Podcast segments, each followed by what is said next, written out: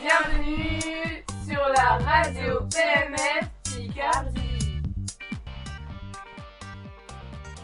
Bonjour à tous. L'été approche et dans ce podcast, vous trouverez des exemples de festivals qui peuvent rythmer votre été. Comme vous le savez, il existe des festivals gratuits ainsi que des festivals payants.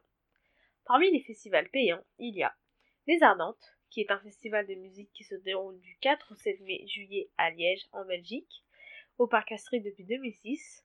On peut y écouter de l'électro, du rock, du hip-hop, du reggae, de la pop et de la variété française. Cette année, on peut y retrouver beaucoup d'artistes français célèbres comme Nekfeu, Joker, PLK, Booba, Lompal, Maes, Nino, Romeo Elvis, Kekra, Zola, Jossman, Kobalade ou encore Aya Nakamura. Chaque année, ce festival touche énormément les plus jeunes et les places sont toutes vendues très rapidement.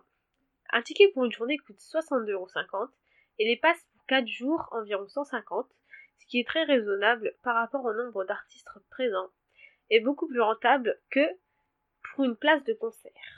Mais aussi, se déroulant du 5 au 7 juillet, le Main Square situé à Arras dans le 62, compte plusieurs artistes français comme Angèle, Damso, Lampal, DJ Snake ou encore Big Flo et Oli, mais aussi le célèbre rappeur américain Macklemore et le DJ néerlandais Martin Garrix. Le passe 3 jours coûte 129 euros et un ticket pour une journée coûte 54 euros. Pour les fans de musique extrême, il y a aussi le célèbre festival Hellfest en France qui a accueilli 158 000 festivaliers en 2016. Pour les festivals gratuits, vous pouvez vous rendre au R4, qui est un festival de rock gratuit qui se déroule généralement sur trois jours dans le nord de la France, plus précisément à Revel, sud-ouest d'Amiens. Cet éco-événement en plein air conquiert chaque année son public avec une programmation orientée vers des musiques actuelles et rock.